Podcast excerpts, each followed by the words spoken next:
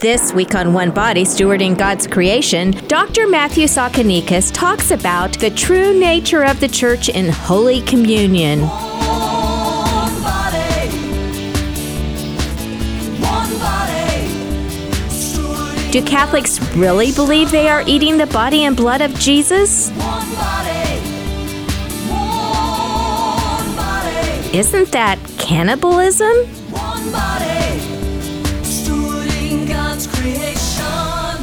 Well, let's find out. Dr. Tsakanikas is being interviewed by Divine Mercy Radio's on air host, Cody Marinser. we let us welcome Dr. Matthew Tsakanikas. Are you there, sir? I am. Good morning. Nice to be with you. Good morning. So, Dr. Matthew, uh, my name's Cody Marinser. Um, uh, I haven't previously met you, so this is going to be new for our um, uh, listening audience. It'll be new for me, but um, as I understand um, by your bio here, um, I I think we're going to have a really amazing talk. So, um, for everybody listening, we have Dr. Matthew Tsakanikas, uh, and he is a professor of theology at Christendom College, Front Royal, Virginia. Uh, his doctorate is from the Pontifical University of the Lateran John Paul II Institute for Marriage and the Family in Rome. He has taught for Benedictine College, St. Meinrad Seminary, permanent dia- diaconate program. And am I correct in that you're still doing that um, at this time? I I am. I uh, you know I uh, will be heading out to Nashville, Tennessee, April and May. I have to teach Old Testament out that way, and and I, I love getting out there to Tennessee. So so definitely still with them. That is awesome. I, I get to teach Old Testament, um, and so I, I know um, how difficult it can be, but I imagine I could learn a lot from you. so, continuing just a little bit, you uh, you also teach, as you said, uh, at St. Paul Seminary School of Divinity. You can find articles about Dr. Matthew at uh, Communio. Is that correct? Yeah. So the places I've written for Communio uh, would be one of them. International Catholic Review. Okay. And then also uh, Logos, uh, a journal of Catholic faith and culture, Catholic World Report, Homiletic and Pastoral Review. Um, and it, it, let me see if I get this right. Is your website Catholic460.com? That's right. So Catholic460.com, and that, of course, comes from paragraph 460 of the Catechism of the Catholic Church. Oh, fantastic. And I imagine we might get into a little bit of that here um, in just a few minutes. Um, so, as we get rolling here, you know, um, kind of enough from me. Uh, Dr. Tsakanikas, uh, uh, you're on this morning talking about the true nature of the church in Holy Communion. So, maybe we ought to start out with um, can you tell us uh, what uh, Pope Benedict XVI said about the true nature of the church? Absolutely. I, I figured the best way to start a conversation and to, and to get into this um, is really to, to start with one of the greatest theologians of our of our 20th and into the 21st century um, when it comes to understanding the church, who, who was involved even at the Second Vatican Council when uh, they put together the dogmatic constitution on the church, Lumen Gentium. And so, I, what I wanted to do is I wanted to recommend a book to all of your listeners. So, uh, I, I was so excited when when uh, Deacon Mark Roberti said, "Hey, they could they could use a little bit of help here at Divine Mercy Radio. Why don't you help out? Get off your butt. You've been uh, on sabbatical long enough." And um, and I thought, okay, well, this is great. I love sharing Ratzinger's work, and so this is some. This is a book I wanted to recommend, and uh, it's called "God and the World." And uh, the subtitle is A Conversation with Peter Seewald. But as you might have guessed, the author, because the interview is an interview with Joseph Cardinal Ratzinger decades ago. And again, the book is called God in the World. And so I wanted to read, and I think it's going to get your listeners really excited. I just want to read three paragraphs, and it's from page 343. And so he's he's trying to make he's trying to shake people out of in these three paragraphs. He wants to shake them out of thinking of the church only in terms of its structures of power and authority, which which certainly are an aspect of the church, which is one holy Catholic and apostolic. But the apostolicity is not the only mark, and that's what he wants to get across in these three paragraphs. So people start thinking more fully on the mystery, the sacrament of the church because we translate the mysterion from the Greek into the sacramentum of the Latin. And so this really comes across in three paragraphs. So is it okay if I go ahead and just start reading those? As we get back into this, um, it sounds like maybe you are headed toward, you know, tell me if I'm wrong here or not, but what I'm picking up from you already is um, we can't just leave everything to the priests. Is is that maybe somewhere, you know, the priest, the pope, the episcopate? Um, it, it's not all on them to evangelize the world. Is that correct? That's right. That's right. So it's certainly up. To, that's some of where I'm going to go, Okay. and it's about the holiness, the, the call to holiness. But I'm really going to this. This is a question that I usually do with when I teach. Uh, we we do six semesters here at Christendom College. Every student has to do six semesters of theology as part of their liberal arts education. So philosophy and theology both have six semesters, um, in addition to the the other very very integral parts of the liberal arts from history and English and political science and the, the sciences themselves. But in the very first semester, I, I asked them this question because I used this book when, when teaching freshmen here at Christendom College. I use Ratzinger's God in the World interview, and uh, and I say to them, I say, what do you think most of the most people who are not Catholics think when you say the word church? And you know, usually that we come around to it, but but ultimately it's authority. And I said, I really want to change your mind that whenever you hear the word church, that you and you learn to teach other people that the first word that should pop into their mind is liturgy. Liturgy. Because Christ say, said, I came so that people will worship God, not on this mountain or that mountain, but in spirit and in truth. So Christ came to make us true worshipers, because it's in worship, true, authentic worship, where we're transformed in Christ that true worship brings about likeness to God because God is the very mystery of giving yourself totally to God. And that sounds a little bit awkward at first, and it takes a lot of explanation. So we got an hour. We'll see how far we get in all of this. But the point is, in the mystery of the Trinity, God the Father, from all eternity, in generating the Logos and generating His Son, beholds the infinite God. And He gives Himself totally to his son. He surrenders himself. He adores and gives himself totally to the son. And the son likewise only does as he sees the father doing. And the son from all eternity gives himself to the infinite good, which is God the Father. And so what is the mystery of God but an exchange of love exalting God? And what is it we do in worship? We do what God does. We exalt God by putting Him first in our lives and adoring Him above all other things and recognizing Him as our infinite good. So, in other words, we're being invited in the very mystery of the Trinity to receive the infinite goodness of God Himself. And this is what worship brings us into. So very, very amazing points that you have made. Uh, it, it's so important for us, I think, to remember that uh, we, as you said, we we often, I, you know, I think take this negative look at the church uh, because of the misunderstanding of what that means. And then when, yeah, when we understand that uh, we're talking about relationship. Maybe that ought to make us look differently. You know, um, one of the things that, as you said, you teach Old Testament. Uh, I get to teach Old Testament. Looking at the Ten Commandments, I just asked some students yesterday. Uh, do you see them as uh, barbed wire around a prison yard that just keeps you in this cell that you cannot leave, or do you actually see them as a fence around the playground because God um, wants you to be happy and joyful in this life too? Um, and so, uh, as you're speaking there, you know, I, I hear a lot of that coming through um, as, as to we need to have the proper understanding. Otherwise, we'll have this jaded view of the understanding of the church. That's right. And so in Galatians 5 1, St. Paul tells us, For freedom, Christ has set us free, which means Christianity is the ultimate and truest religion for freedom. We're not about rules and laws to keep you down, as popularly presented by people who, when they hear the word church, they think authority. And yes, the church has authority, but authority exists to assist us in abiding in freedom because it's uh, because in the truth, because it's the truth that makes us free. And so it's about introducing us into true freedom. So here's a real question for people to think about, right? So ask people and say, who do you think is more free, you or God? And most people will, if they don't overthink the question, they'll say, well, of course God's more free. And I'll say, great. What if you could become more like God? Would you become more free or less free? Okay, so if God is the most free and I become more like him, then I should have more freedom. Yes, that's the point. You become like what you worship.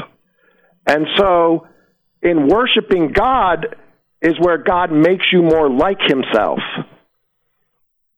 And so it's through worship that you are set free. It's not, it's not something keeping you down. It's something elevating you to recognize who you truly are and take possession of something way higher than yourself. The ultimate truth and the ultimate good and the ultimate beauty. And this is why when I say the word church, with Ratzinger, I want people to start thinking liturgy and worship, the worship that makes you free. These are wonderful points that you are making. When when you say the liturgy, when you say the worship, uh, you know, uh, going back to the rules and regulations, do do we really understand that we have a good Father in heaven that um, is trying to keep us from running out into the road and getting run over? Um, or do we see it uh, as we were talking as, oh, well, those are just rules because you don't want me to be happy? Yeah, well, this is ac- this is actually why I called the website. It's about this point you're making. The website that um, you know when Deacon Mark Roberti said, "Hey Matt, why don't you help out?" I had just written this primer on the church, which is it's posted at my website Catholic 460, um, and so Catholic460.com. And so I posted it um, on the Breathe with Both Lungs page. And so it's in there that again the title is Catholic 460 because I'm trying to get through people's minds. Not only is it rules that keep us safe, but rules that help us worship so we can become more like God to actually participate in the divine nature. So in other words, the, the Catholic 460 chose the paragraph from the Catholic uh, from the Catechism of the Catholic Church, paragraph 460. Uh, I'll tell you, I'll tell you what that paragraph says, and I'm doing my best from my head. It begins with Saint Peter, and it says that through these very very promises, so Second Peter 1 4, you may become partakers in the divine nature.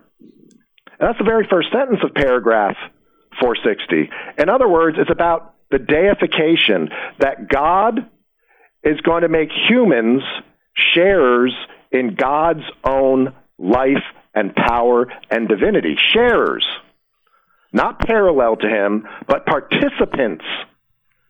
That, and that word participant really comes from communio, which is where Ratzinger wants to take us about understanding the mystery of the church as a communio, coming from the Greek word koinonia. We translate into communio. So, that, so the very second sentence of paragraph 460 of the Catechism of the Catholic Church comes from St. Irenaeus, where he talks about the Son of God became the Son of Man so that sons of men having communion with the Son of God can become partakers in God. Now, the third one, now here's the killer point, right? This is why I bring people to Catholic 460, and there's a big button there. It's just one page, and all it says is click this button.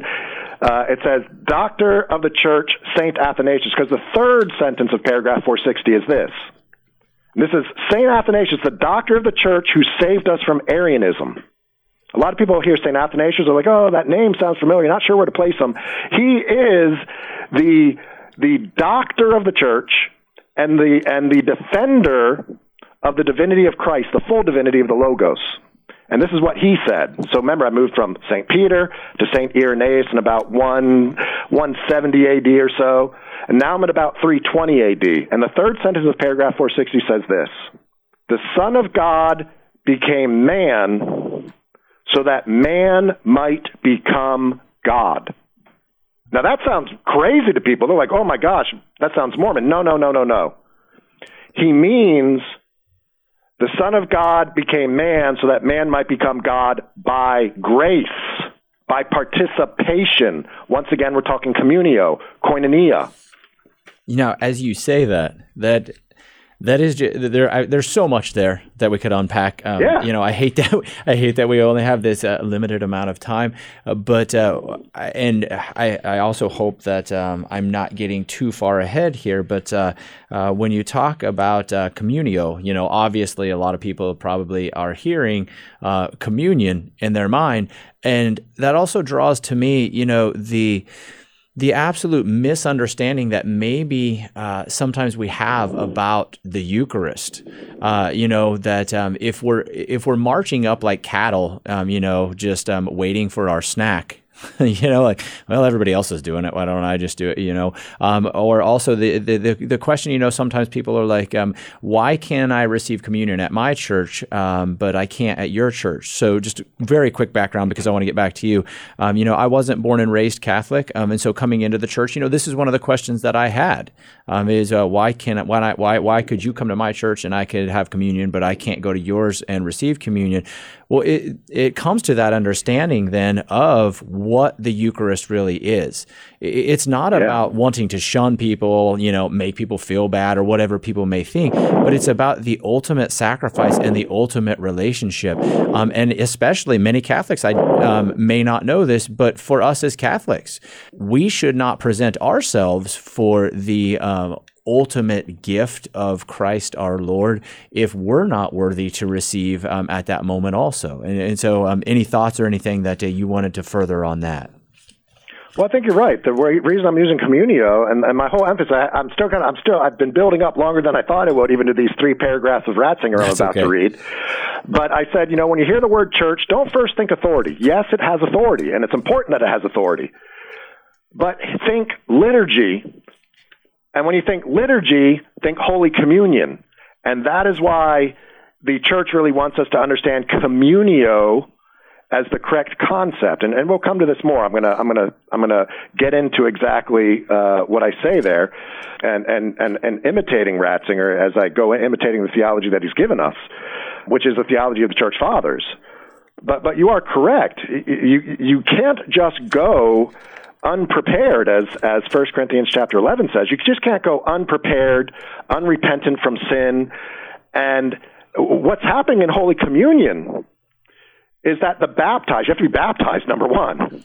Yeah. You, you have to uh, have repented of sin and want to give up and be committed to giving up sin to approach because in Holy Communion, your participation is entrance into Jesus Christ, the Holy of Holies. In other words, the Holy of Holies in the temple of the Old Testament is only a prefigurement of how holy it is what you're entering when you receive Holy Communion. You are actually standing in the true Holy of Holies where Jesus is seated on the throne of his Father, one in being with the Father what you said, uh, Dr. Tsakanikas, about uh, Holy Communion, about uh, being properly prepared, and then if this really is the culmination of a relationship uh, in in the Holy Eucharist, and we need to properly be prepared.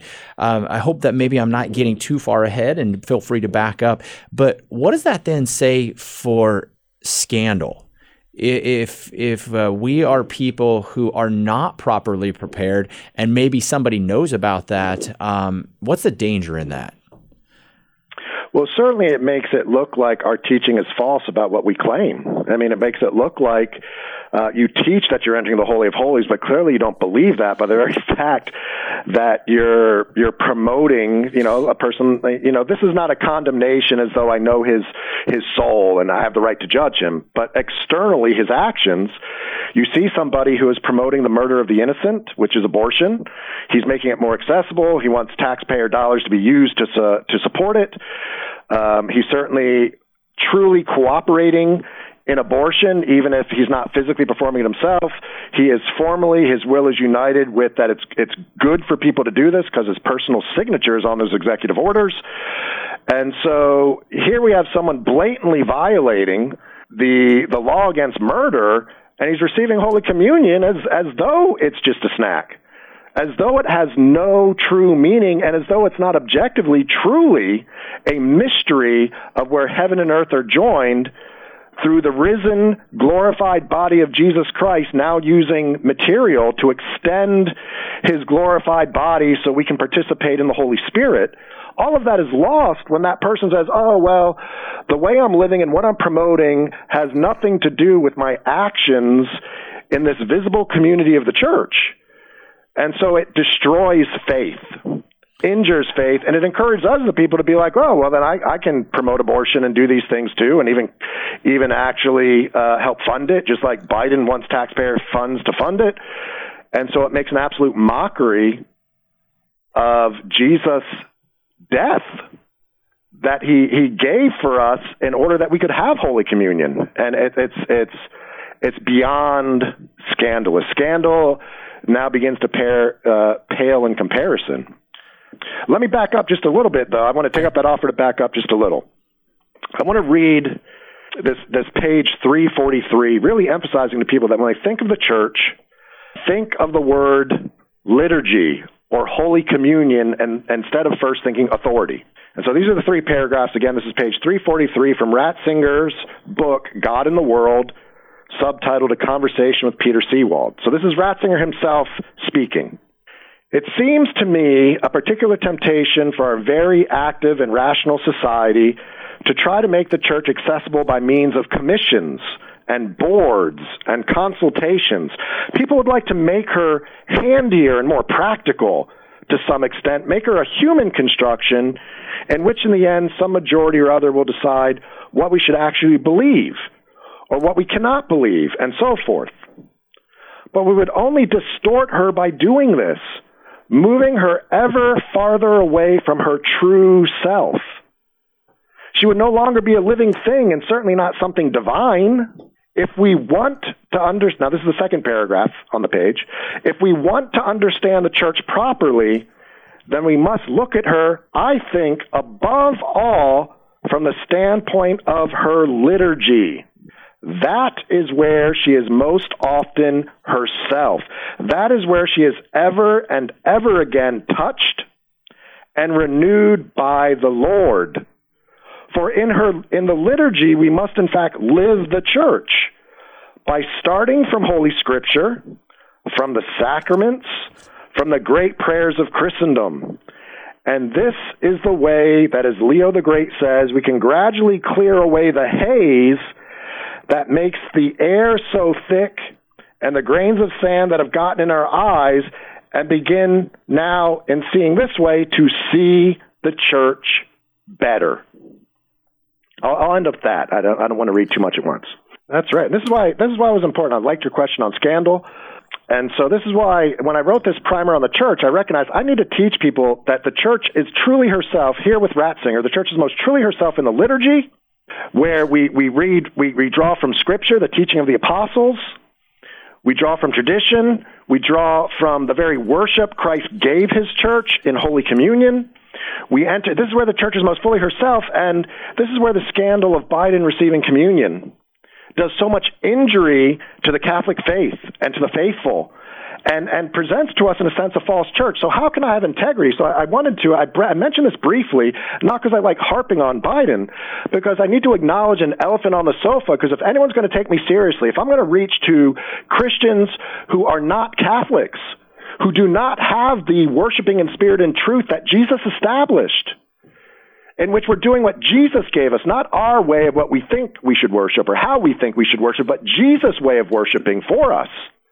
How can I convince them that what I'm saying is true if I don't acknowledge the truth that this is an absolute scandal with Biden? So I want to acknowledge that and get it out of the way so we can then move into really discussing this true nature of the church as, as koinonia, as, as fellowship through participation in relationship with the apostles who give us relationship with Jesus. And so this is where the article also moves a bit into ecumenism. And in some of the points I'd sent on over, this is where I'm kind of moving in through number four of some of the points I had made. Um, I just want to get that out there to, to, to move to, to move to uh, this this great discussion we're having, and just just let you know some of where my thoughts are moving. I think that that leads us to really the heart of the article that that I'd written on this primer of the church. Um, and, and certainly, I want to encourage everybody how wonderful it is to be available on, on this radio and be able to share this with you. I really hope people are supportive here of, of Divine Mercy Radio, of the efforts being made, uh, and doing what they can to support this so we can get the word out to reach people who are driving, to reach people in their offices, to, to share this good news, and, and to continue this educational effort of the new evangelization. So, um, I want to let them know, you know, it makes available to share where they can find written resources at the same time. And so, what I'm saying is, is, is at Catholic 460. So I'm going to move through explaining this article that's in section four. It's under where I have a, a new project that's also listed there, um, which is uh, comes from another project of Ratzinger. But if they scroll down to the very bottom of that page, where it'll say primer on the church, its main central focus is to explain to people if we're going to understand this biblically, John's first letter, his first letter, chapter 1, verses 1 to 3, it makes very clear, particularly in verse 3, he says, after talking about Jesus as, as God who's manifest, the eternal life who's manifested himself, he says, John says in his first letter, not the gospel, first letter, that which we have seen and heard we proclaim also to you, so that you may have fellowship with us. And the word there is koinonia. That which we have seen and heard we proclaim also to you, so that you may have koinonia with us. And the church really tr- translates today into Latin, not not necessarily in a Latin edition of the scripture, but in its understanding of how to translate Latin, it would say communio is the right word to use here so that we may have, in other words, in Latin, you would say in verse 3, that which we have seen and heard and proclaim also to you, so that you may have communio with us. And so, uh, and, and our communio, our fellowship, is with the Father and with his Son, Jesus Christ. So what's he saying in First Letter John, chapter 1, verse 3? He's saying, through communio with us, the apostles, we're going to bring you into communio with the Father and with his Son, Jesus Christ. What, what's he talking about? He's saying to the apostles, we're going to bring you into Holy Communion, the worship Jesus established, so you can enter into the Holy of Holies. That's what he's saying. And so in, in the book of Revelation, you can see that symbolically being presented in Revelation chapter 21. That's what I really wanted to help people see and, and to appreciate in Scripture and enjoy in Scripture that this very communio that's being talked about, that it's through the apostles, you have access to receiving Jesus in Holy Communion. And, and what do we call Jesus in Holy Communion? The priest elevates what was once bread and is now his body. He elevates it before we receive him, and he says, Behold the Lamb of God who takes away the sins of the world. Happy are those who are called to this feast. And what he's saying is, happy are those who are called to the wedding feast of the Lamb. In other words, he's saying the moment of revelation, chapter 21 of the book of Revelation, is now taking place in front of you, the baptized, and is taking place to the foundation of the apostles. Let me read real quickly Revelation chapter 21. I've got a, I've got a new Bible in front of me here. that I had to pull off my shelf because my other one's falling apart. So I'm flipping through as quickly as I can. And so I'm in Revelation chapter 21, and I want to point out to you, says in Revelation 21, starting about verse 9, the, the angel says, uh, Come, I'll show you the bride, the wife of the Lamb. And in the Spirit, he carried me away to a great high mountain and showed me the holy city Jerusalem coming down out of heaven from God. So, so he's taken up a great high mountain and showing where the city comes down and joins this high mountain. This is a, an image of God coming down on Mount Sinai, making available his true presence to all of Israel. He's using this imagery. And then he goes through explaining what this city coming down out of heaven looks like, and he ends by saying in verse 14, the wall of the city had 12 foundations, and on them the 12 names of the 12 apostles of the Lamb. So, so on what does the city rest? The city, when it comes down of, out of heaven, it rests upon the foundation of the 12 apostles. Well, why does that matter? Well, because in the very center of the city, it says in verse 22 of chapter 21, it says, I saw no temple in the city, For its temple is the Lord God the Almighty and the Lamb. In other words, at the very center of the city, instead of there being a building now, like the building that was in Jerusalem, there's a lamb. So, how is it the lamb's in the center of the city? Well, the lamb cannot be in the center of the city unless he's standing on the foundation of what? The 12 apostles. In other words, the apostolic ministry, the bishops and the priests. And certainly the, the diaconate is a part of holy orders.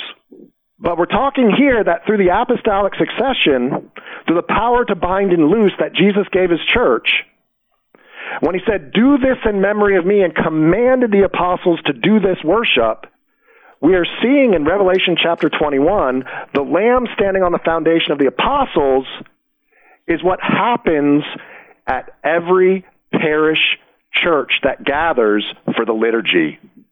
There, Revelation 21 is taking place. And we're being given access to eternal life, to receiving into our body and soul God. Why do we want to eat what, what we say in John chapter 6 is the body and blood of Jesus? Well, it's because Jesus is God.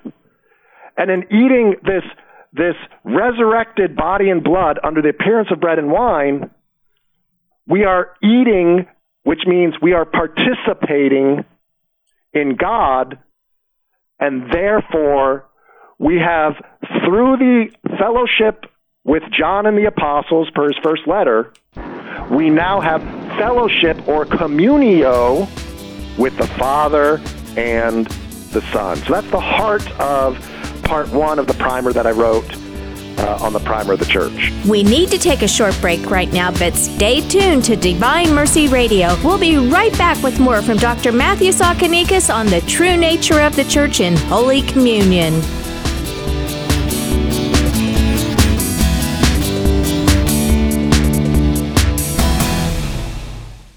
We're back on One Body Stewarding God's Creation.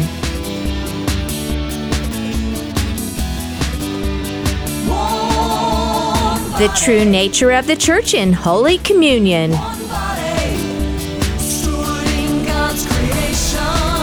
With Dr. Matthew Tsakanikas. Cody Marinser conducts the interview.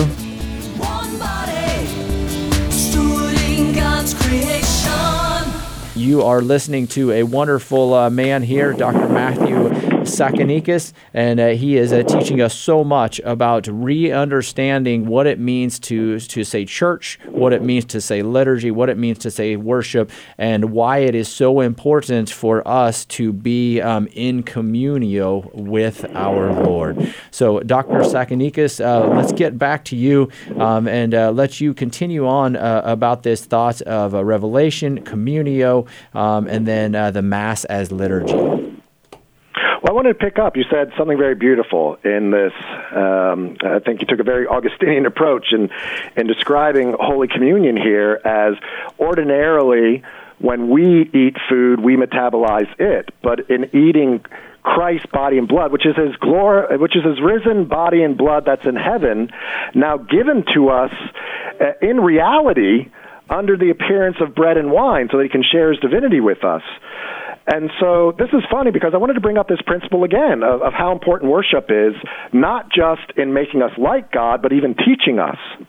And so I wanted to bring up this principle, and, and the principle is in Latin, it's lex orandi, lex credendi. And so lex would mean law.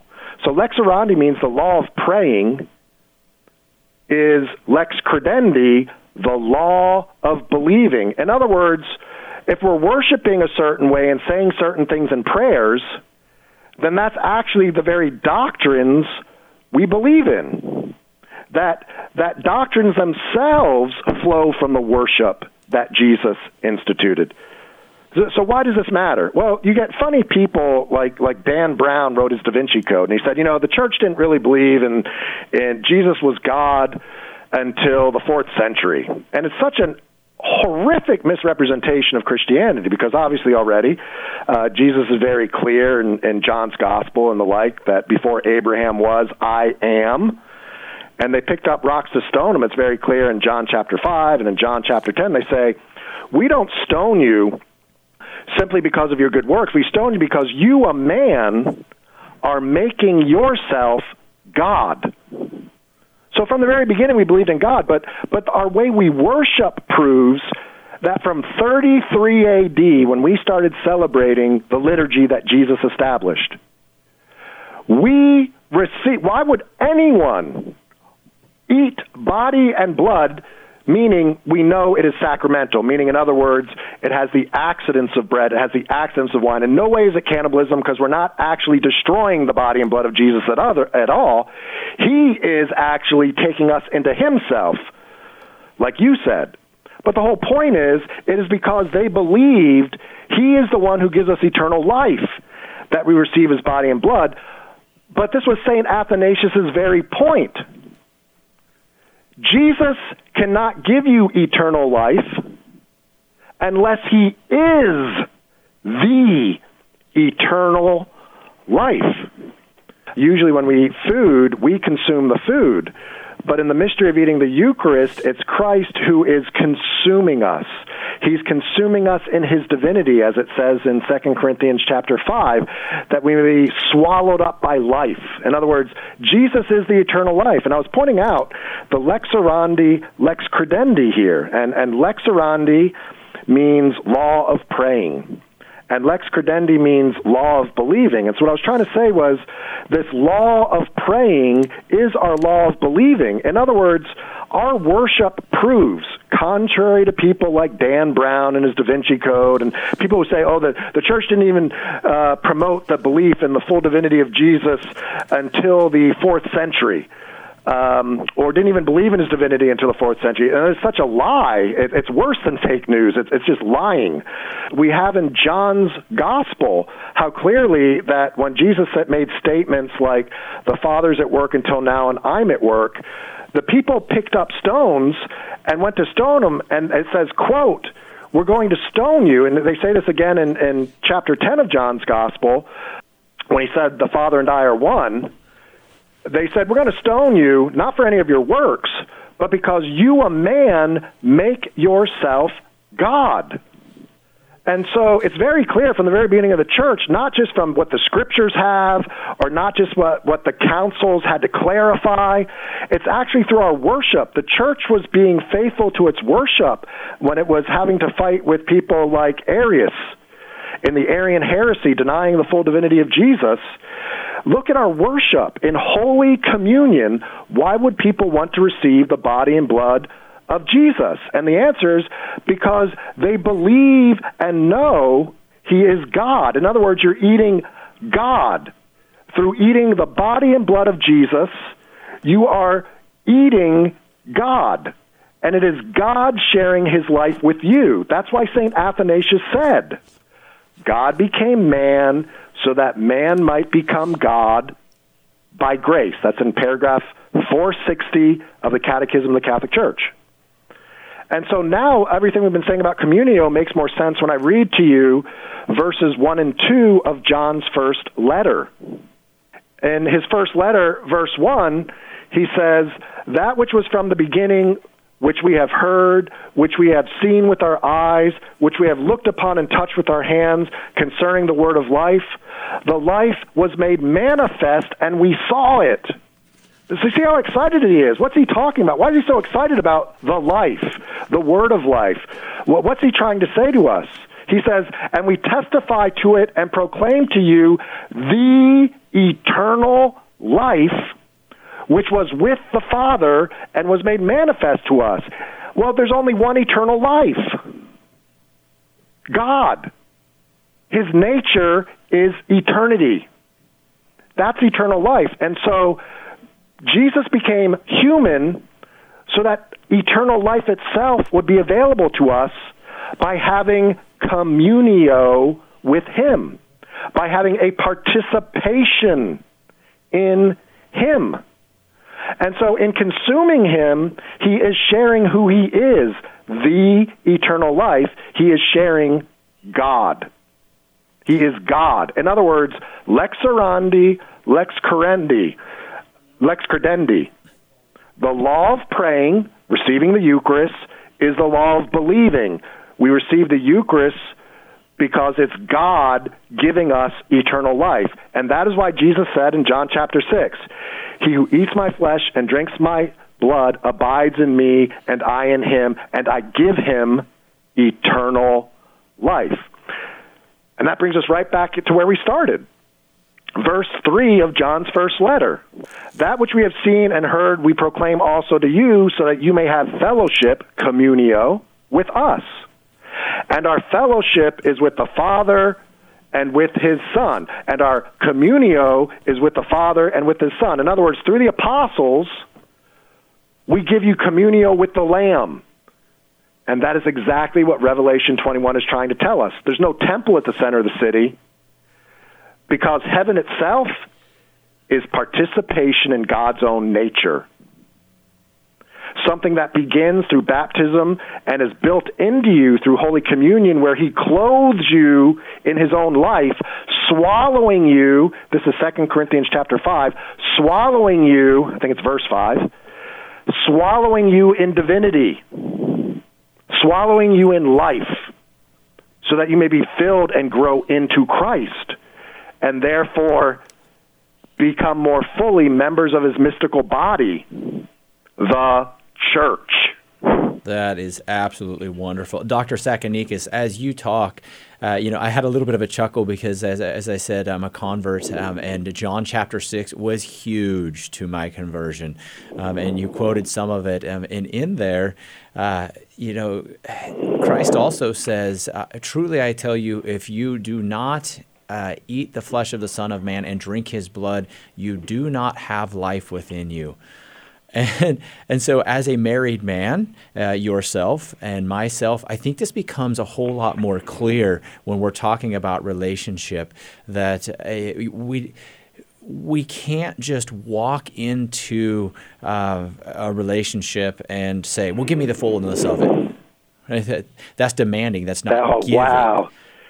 This You is a great point you're making. we, we, we can't um, I, I once heard this from somebody once again way smarter than me but they're so right there's no greater communion between two persons than a worthy soul receiving the eucharist not even that of the communion of a husband and wife Wow, so beautiful.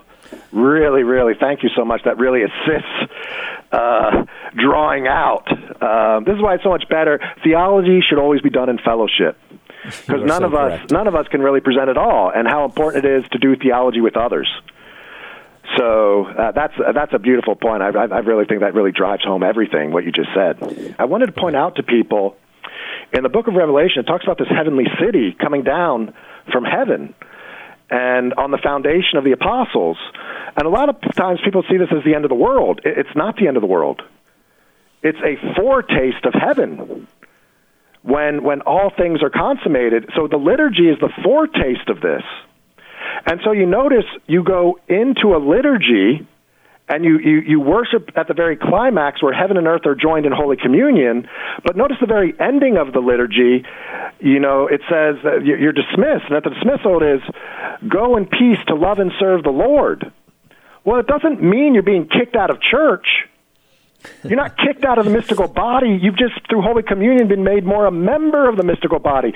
So actually, while standing on earth, you're still a citizen inside the heavenly city. You're just not in the Holy of Holies right now. But Jesus still abides in you, and you in him. And that means actually, you see, people are going in and out of the city. It makes very clear in, in, John, in Revelation chapter 21 that people are going in and out of the city, which is once again showing, uh, and you see this in, in, in Revelation chapter 22 as well. People are going, just like Adam and Eve could go in and out of the Garden of Eden, they were only stuck only in the Garden of Eden. They were supposed to tame the wilderness outside of it. So, so we are called, in having received Holy Communion, to go tame the wilderness, to go into the world and bring the world to Christ.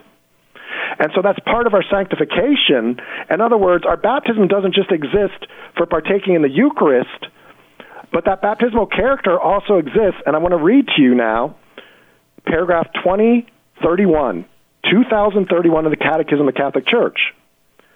It says, in quoting, it's going to quote uh, Romans chapter 12, the moral life is spiritual worship. In other words, you're not just worshiping at Mass. By living for Jesus in the world, you're offering spiritual worship because you're still a member of that heavenly city. And so it says in paragraph 2031 the moral life is spiritual worship. We present our bodies as a living sacrifice, holy and acceptable to God, which is your spiritual worship. Romans 12. Within the body of Christ that we form and in communion with the offering of the Eucharist. In the, celebra- in the liturgy and celebration of the sacraments, prayer and teaching are conjoined with the grace of Christ to enlighten and nourish Christian activity. So, how, as a church community, give me your question one more time because I got I got on a, I got on No. my soapbox. I No, lost. I, I don't worry. I love your soapbox because I think it, it, it's wonderful. Um, the question was, you know, how can we as a community of persons be more in unity with one another? But I think you're, I think you've already hit at it as, um, um, you know, we just have a few minutes left. But I really want to hammer Yeah. this point home because when you were saying that, it really reminded me two things I've heard. Um, choose whichever one works best uh, for the listening audience out there. One, we should be a walking tabernacle, or we should be Yes. a walking monstrance. That ex- you're That's so right. right. When we when we leave mass, it's not. I love how you put it. Uh, we don't just get kicked out. Like, oh well, it's over. See ya. it, it is the great commissioning for us to then go out there, and people should. Uh, I, you know, I taught this to my class the other day. Um, if we are living as true Catholics in this world, as true Christians in this world, then we should look weird. You know, um, if somebody who's never been in a Catholic church walks in and they say that see this monstrance, you know, this giant, uh, uh, this giant golden thing with this big flat piece of bread in it, they probably ought to look at it and be like, "What in the heck is that thing?" you know, it's Yeah. it's beautiful, but I'm st- I'm perplexed as to what it is and why people are adoring it. That's what we should look like um, and that, to other people out in the world today, and we shouldn't be ashamed of it. We should not be afraid to um, look a little bit strange but beautiful. What are your uh, closing thoughts there for us, Dr. Matthew? Yes, I think that's absolutely true. And, and I think really as well, I love what you teach, so it's beautiful. This idea of being more in unity with one another, we need to remember the model for true unity uh, that, that, that all is based on is the mystery of the Trinity. A, a mystery of persons distinct from one another, but who are one in being. And in this great mystery, the persons live as the gift of self to each other. But living as the gift of self doesn't mean only giving to others. It also means allowing others into your life, receiving others. And so to grow in unity really means also, uh, it means this aspect of acknowledging our, you know, we are truly tabernacles, but we're also people struggling with sin. And it's really okay for us to recognize, I really want to get this message out to people, even though you're baptized and even though you're receiving Holy Communion, you're still being perfected. You are not yet perfect. You still have to grow, as Ephesians chapter 4, verse 16 says. We need to grow, and 15, we need to grow into Christ in every way to reach full maturity. In other words, we're still immature. And so we have to accept our sinful. We have to be accepting and love ourselves despite our sinfulness because God loves us. So true. And and and I really want to say to people, people, I, I, I tell people, I don't want you to love me if you don't love yourself. And people are like, what do you mean? That sounds, you know, kind of new age. No. Jesus said, love your neighbor as you love yourself. If you don't love yourself, even though you're sinful, if you don't love yourself, how are you going to love me right? You're just going to see me as sinful and, and reject me. I'm a sinner. I need people to love me too. You need to love yourself even though you're sinful because God loves you. He doesn't love you because you're perfect. He loves you to make you perfect. He loves us first. We didn't earn it. what a beautiful and so- message. And so when you go out into the world, don't be afraid of your own sinfulness. Accept it. Repent of it, but don't hate yourself because you still suffer from sin. Everyone suffers concupiscence. You got to love yourself because you're not going to love me, a fellow sinner, if you are mad at yourself because you're a sinner. And Jesus said, Love your neighbors, you love yourself. Well, I need you to love you because I need you to love me right. Thank, yes, I, I think that is a perfect place for. Uh, I wish we had more time with you, but that that is a beautiful thing for us to end on. Um, not in the prideful sense, but um, in the sense of uh, God gave us all dignity and worth. We have to understand that, respect that worth, and receive that love, so that we can uh, let it flow through us into others. Y- you have been a wonderful witness for us today, Dr. Tsakanikas. Thank you so much for coming on. We really appreciate it. Uh, thank you for your time. Pleasure was mine. God bless you all. Thanks for tuning in to this week's One Body Stewarding God's Creation show. If you're a business or service that would like to support this One Body show, please note that your promotion would run three times during the show, which runs five times a week. Interested? Call 785 621 4110. You're listening to Divine Mercy Radio 105.7 KMDG Hays, 101.7 KJDM Lindsborg Salina, 88.1 KRTT Great Bend, and 88.1 KVDM Hays. If today you hear his voice, harden not your hearts.